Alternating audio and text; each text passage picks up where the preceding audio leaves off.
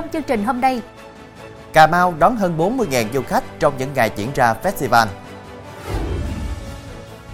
Dưa hấu Việt Nam được xuất chính ngạch sang Trung Quốc.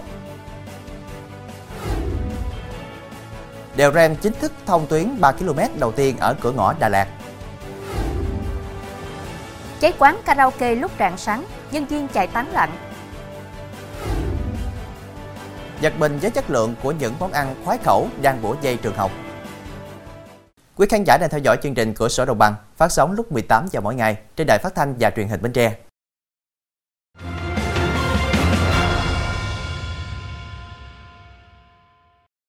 Thưa quý vị, diễn ra từ ngày 10 tháng 12, Festival Tôm Cà Mau và diễn đàn kết nối sản phẩm ô cốp đồng bằng sông Cửu Long năm 2023 đã kết thúc trong đêm 13 tháng 12 với chương trình lễ bế mạc nổi bật. Sự kiện đã để lại nhiều dấu ấn tốt đẹp với hàng vạn người dân trong và ngoài tỉnh đến dự. Ngoài việc thể hiện sự tôn vinh người nuôi tôm, Festival Tôm Cà Mau và diễn đàn kết nối sản phẩm ô cốp đồng bằng sông Cửu Long 2023 còn là lời tri ân đối với người tiêu dùng. Qua rà soát sơ bộ, tổng khách tham dự đạt hơn 40.000 lượt khách, riêng trong đêm khai mạc đã thu hút hơn 20.000 lượt khách tham dự. Ông Lê Văn Sử, Phó Chủ tịch Ủy ban Nhân dân tỉnh Cà Mau cho biết, đây là sự kiện với nhiều hoạt động văn hóa nghệ thuật kinh tế du lịch hấp dẫn, mang đến cho người dân nhiều cung bậc cảm xúc về con người và vùng đất mũi Cà Mau. Bên cạnh đó, Festival Tôm Cà Mau và diễn đàn kết nối sản phẩm ô cốp đồng bằng sông Cửu Long 2023 còn tạo ra cơ hội để các doanh nghiệp giao lưu, giới thiệu sản phẩm đến người tiêu dùng trong và ngoài nước. Tuy sự kiện chỉ diễn ra trong thời gian ngắn nhưng đã thu hút hơn 40.000 lượt du khách đến tham quan, nghỉ dưỡng. Riêng đêm khai mạc, trên 20.000 lượt người đã tham dự. Đây được xem là tiền đề quan trọng để tỉnh xây dựng Festival Tôm thành sự kiện lớn, thương hiệu quy mô tầm cỡ quốc gia và quốc tế. Festival Tôm Cà Mau là sự kiện nhằm tôn vinh những người nuôi tôm, những người góp phần đưa mặt hàng chủ lực của tỉnh cực Nam Tổ quốc đến với các nước trên thế giới. Đây còn là lời tri ân đối với người tiêu dùng vì đã tin tưởng vào chất lượng của sản phẩm tôm Cà Mau.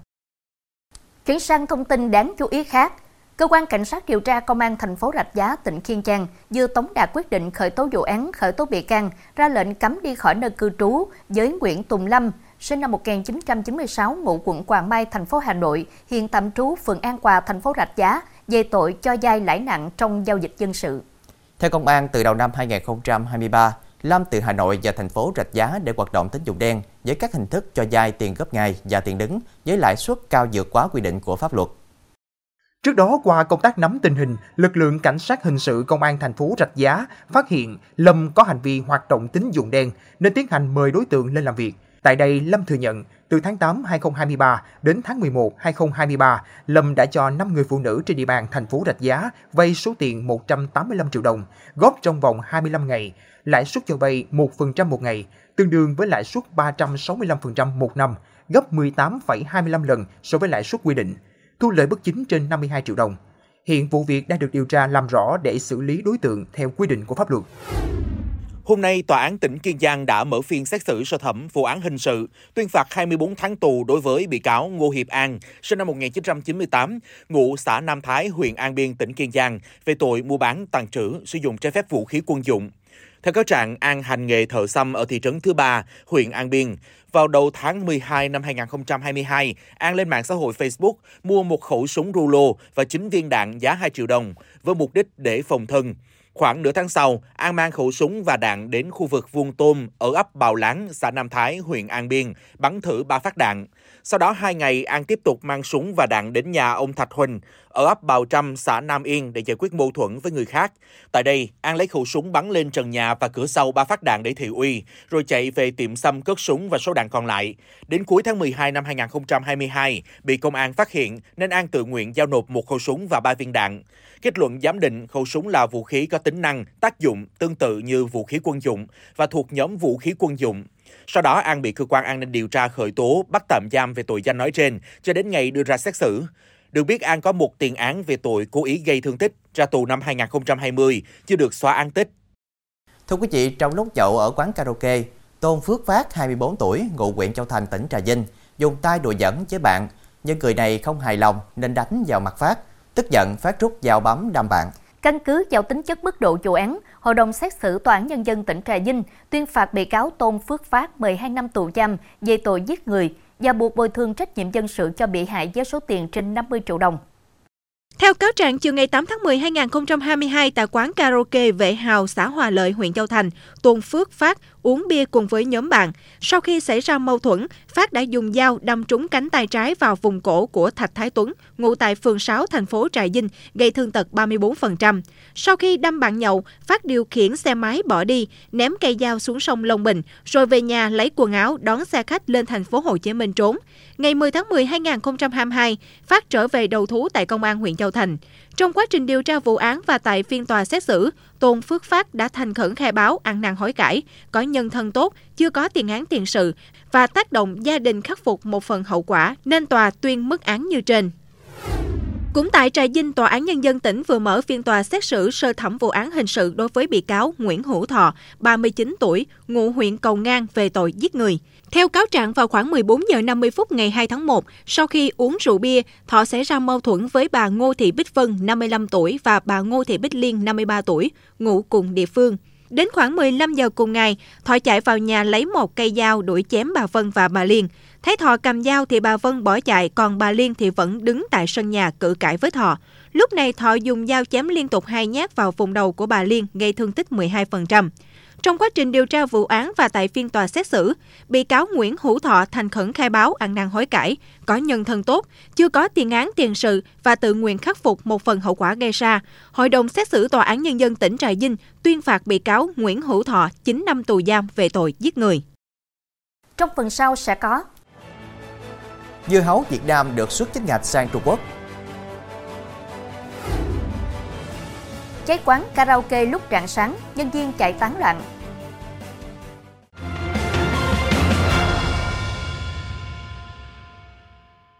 Thưa quý vị, Cục Bảo trì thực vật Bộ Nông nghiệp và Phát triển Nông thôn cho biết, Nghị định thư về kiểm dịch thực vật với dưa hấu tươi giữa Bộ này và Tổng cục Hải quan Trung Quốc được thực hiện trong khuôn khổ chuyến thăm cấp nhà nước tới Việt Nam của Tổng bí thư, Chủ tịch nước Trung Quốc Tập Cận Bình. Nhiều năm qua, xuất khẩu dưa hấu của Việt Nam sang Trung Quốc đa phần là đường tiểu ngạch, nên luôn trong tình trạng bấp bênh.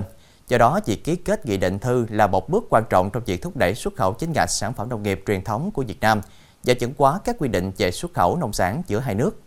Theo nghị định này, quả dưa hấu tươi của Việt Nam không được nhiễm 5 loài đối tượng kiểm dịch thực vật còn sống mà Trung Quốc quan tâm. Tất cả vùng trồng và cơ sở đóng gói dưa hấu xuất khẩu sang Trung Quốc phải đăng ký và được cả nhà chức trách hai quốc gia phê duyệt. Vườn trồng phải áp dụng thực hành nông nghiệp tốt, GAP, phải đảm bảo giám sát vườn trồng và quy trình đóng gói tại cơ sở đóng gói. Cơ sở đóng gói phải xây dựng hệ thống truy xuất nguồn gốc để đảm bảo dưa hấu quả tươi xuất khẩu sang Trung Quốc có thể truy xuất ngược đến vùng trồng đã được cấp mã số. Cũng theo Cục Bảo vệ Thực vật, đã có 162 vùng trồng dưa hấu và hơn 1.000 cơ sở đóng gói tại 38 tỉnh được cấp mã số để xuất khẩu dưa hấu sang Trung Quốc.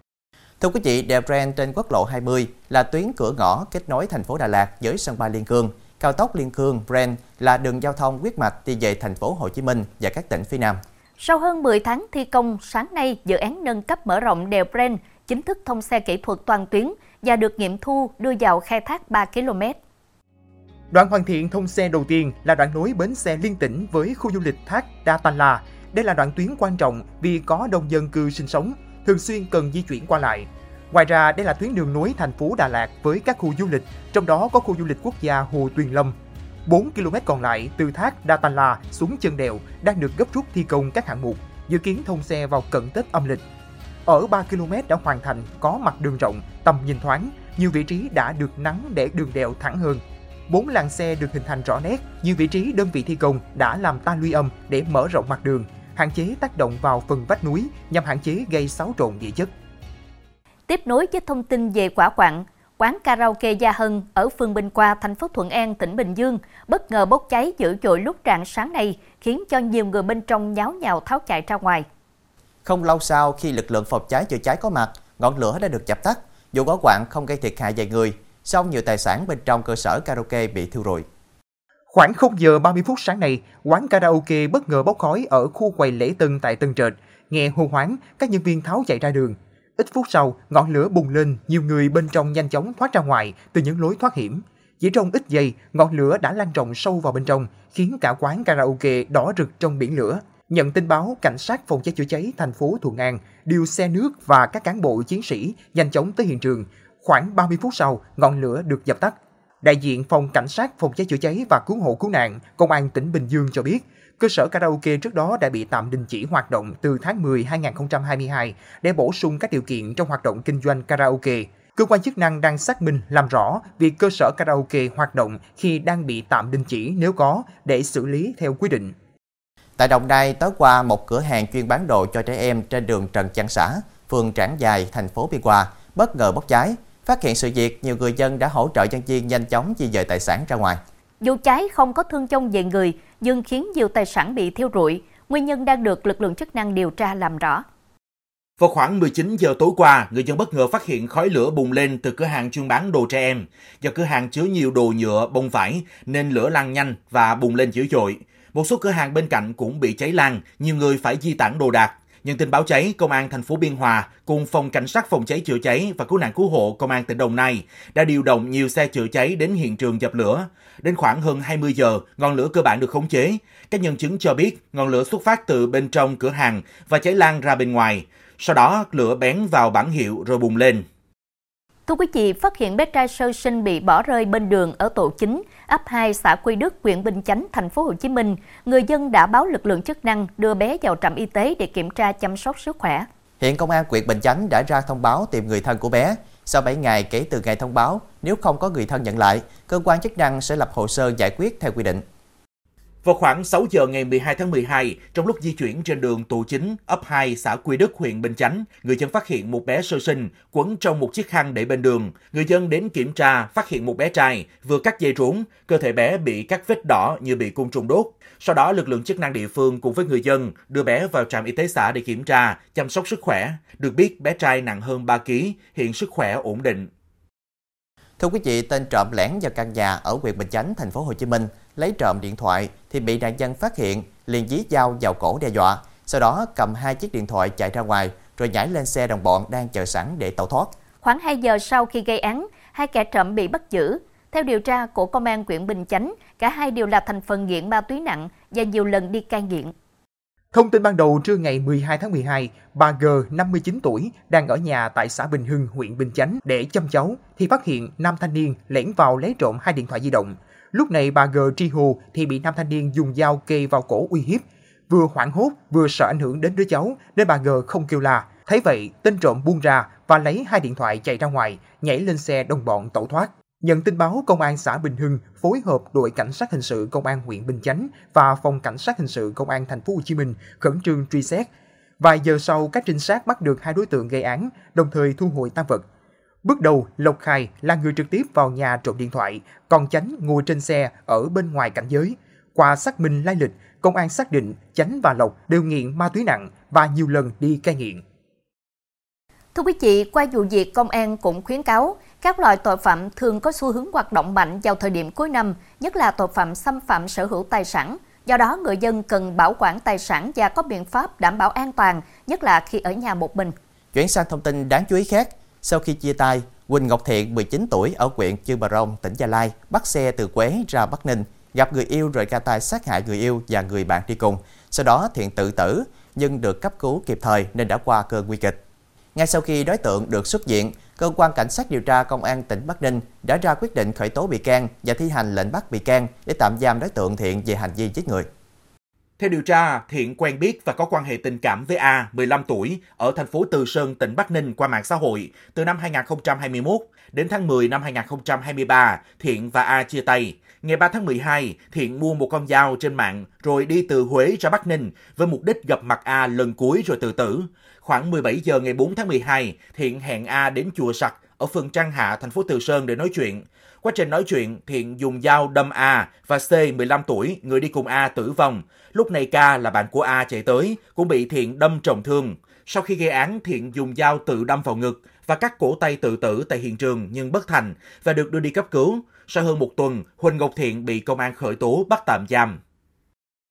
Thưa quý vị, Tòa án Nhân dân tỉnh Thừa Thiên Quế vừa mở phiên tòa xét xử sơ thẩm cả đàn ông tự xưng là thầy phong thủy, đi lừa đảo số tiền hơn 3,3 tỷ đồng. Sau khi xem xét toàn bộ tính chất của vụ án, Hội đồng xét xử tuyên phạt bị cáo Võ Hữu Sĩ, 45 tuổi, ngụ thành phố Buôn Ma Thuột, tỉnh Đắk Lắk, 8 năm tù giam về tội lừa đảo chiếm đoạt tài sản. Quá trình làm việc tại cơ quan điều tra, Võ Hữu Sĩ khai nhận không làm việc gì liên quan cúng phong thủy.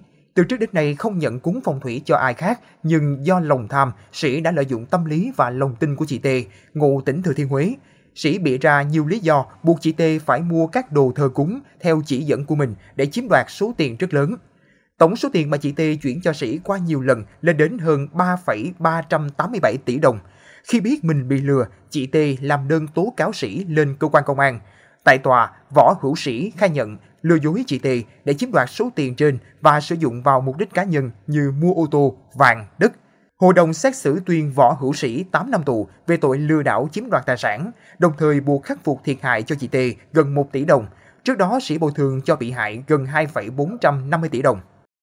Trong phần sau của chương trình, Trung Quốc ban bố cảnh báo vàng về bão tuyết. Giật mình với chất lượng của những món ăn khoái khẩu đang bủa chay trường học.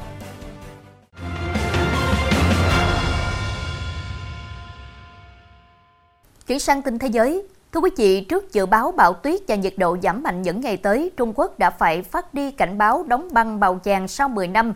Trong khi đó, thủ đô Bắc Kinh đã phải phát đi cảnh báo bão tuyết màu cam, mức nghiêm trọng thứ hai trong 4 cấp và kêu gọi toàn dân tham gia quét tuyết dọn băng. Tuyết đã rơi ở một số vùng phía Bắc Trung Quốc kể từ ngày 10 tháng 12, gây ảnh hưởng lớn cho hệ thống giao thông. Sân bay chính ở Trịnh Châu, tỉnh Hà Nam đóng cửa vì đường băng đóng băng. Trong khi đó, 40 phương tiện đâm nhau trên đường cao tốc ở phía Bắc tỉnh Sơn Tây hôm 10 tháng 12, khiến một người chết và 6 người bị thương. Đợt lạnh và bão tuyết theo như cảnh báo lần này là đợt mới nhất trong chuỗi hiện tượng thời tiết khắc nghiệt ở miền Bắc Trung Quốc trong năm nay. Tổ chức những người đối xử có đạo đức với động vật PETA vừa công bố Apple là công ty của năm vì đã quyết định ngừng sử dụng da động vật trên phụ kiện của hãng. Theo tổ chức này, hành động của Apple sẽ giúp bảo vệ động vật cũng như giảm thiểu thảm họa khí hậu toàn cầu. Với việc chỉ cung cấp các phụ kiện không bằng da động vật, Apple còn giúp người dùng cảm thấy hài lòng hơn khi mua sản phẩm thân thiện với môi trường và cả động vật. Apple cho biết đã giảm hơn 45% tổng lượng khí thải kể từ năm 2015 bằng cách tránh hoạt động tạo carbon, nhưng vẫn duy trì tăng trưởng doanh thu ở mức 65% cùng giai đoạn.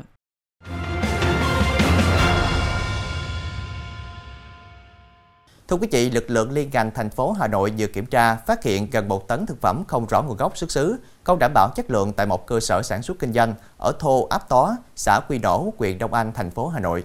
Đáng chú ý khi số thực phẩm này là những loại đồ ăn chặt đang rất được học sinh ưa chuộng. Đây là hơn 100 kg kẹo hình mắt người, một loại kẹo dẻo đang được trẻ em yêu thích. Theo tìm hiểu, chúng được thu mua trôi nổi trên thị trường, không có kiểm định hay nguồn gốc xuất xứ. Tuy nhiên, để đưa trót lọt ra thị trường, chủ cơ sở đã gia công, đóng vào các hộp nhựa, sau đó dán nhãn mát. Nổi lên thì có cái ờ, kẹo mắt người giống như ờ, trên ờ, các phương tiện thông tin đại chúng đã phản ánh trong thời gian gần đây. Đấy là mặt hàng nổi cộm. Đối với các cái đối tượng sử dụng này thường là trẻ nhỏ. Khi mà trẻ nhỏ dùng vào thì chúng ta thấy là trẻ mà ăn một cái mắt người mà ăn được thì nó mang cái cái biểu tượng kinh dị làm cho ảnh hưởng đến cái tâm lý. Trên các cái nguyên liệu của hàng hóa thì không thể hiện cái tên của đơn vị sản xuất nó là hàng trôi nổi trên thị trường nên là chúng tôi đang xác định cái cái nguồn nguyên liệu này là hàng hóa không rõ nguồn gốc xuất xứ. Ngoài kẹo kinh dị mắt người, tại thời điểm kiểm tra, lực lượng chức năng còn thu giữ và phát hiện cơ sở đang sản xuất một số mặt hàng là thực phẩm đóng hộp, bao gói sẵn như hạt mắc cà, khô gà lá chanh, khô bò miếng, bim bim, ô mai, cũng là những món đồ khoái khẩu ngoài cổng trường. Toàn bộ số hàng do cơ sở đóng gói nhưng không có bản tự công bố sản phẩm thực phẩm theo quy định. Đặc biệt để trốn tránh lực lượng chức năng, chủ hàng cũng rất tinh vi và thủ đoạn trong quá trình lựa chọn địa điểm tập kết hàng hóa. Sau khi xác minh thì biết được rằng là các đối tượng thường xuyên là mua các cái mặt hàng đã chế biến là hàng trôi nổi ở ngoài thị trường. Sau đó thì mang về nhà xé lẻ, đóng gói vào các bao bì cũng như là hộp nhựa. Đấy, với các thủ đoạn là dán sau đó thì tự sử dụng cái nhãn mác của mình để dán vào các sản phẩm này mà trong khi các trường đối với các sản phẩm này là chưa được ờ, cơ sở cũng không công bố cái chất lượng các sản phẩm Thực phẩm không rõ nguồn gốc, không được bảo quản, chế biến theo tiêu chuẩn vệ sinh an toàn thực phẩm, bổ vây trường học sẽ dễ gây ra các nguy cơ mất vệ sinh an toàn thực phẩm. Từ nay cho đến Tết Nguyên đán, lực lượng chức năng sẽ tăng cường công tác kiểm tra, ra soát đối với các cơ sở sản xuất kinh doanh, đặc biệt là liên quan đến vấn đề vệ sinh an toàn thực phẩm, kiên quyết phát hiện, xử lý nghiêm đối với các hành vi vi phạm. Thông tin vừa rồi cũng đã khép lại chương trình hôm nay. Hẹn gặp lại quý khán giả vào lúc 18 giờ ngày mai trên đài phát thanh và truyền hình Bến Tre. Chí Tình vào Đăng Trang xin kính chào tạm biệt và kính chúc quý khán giả một buổi tối với thật nhiều điều tốt lành.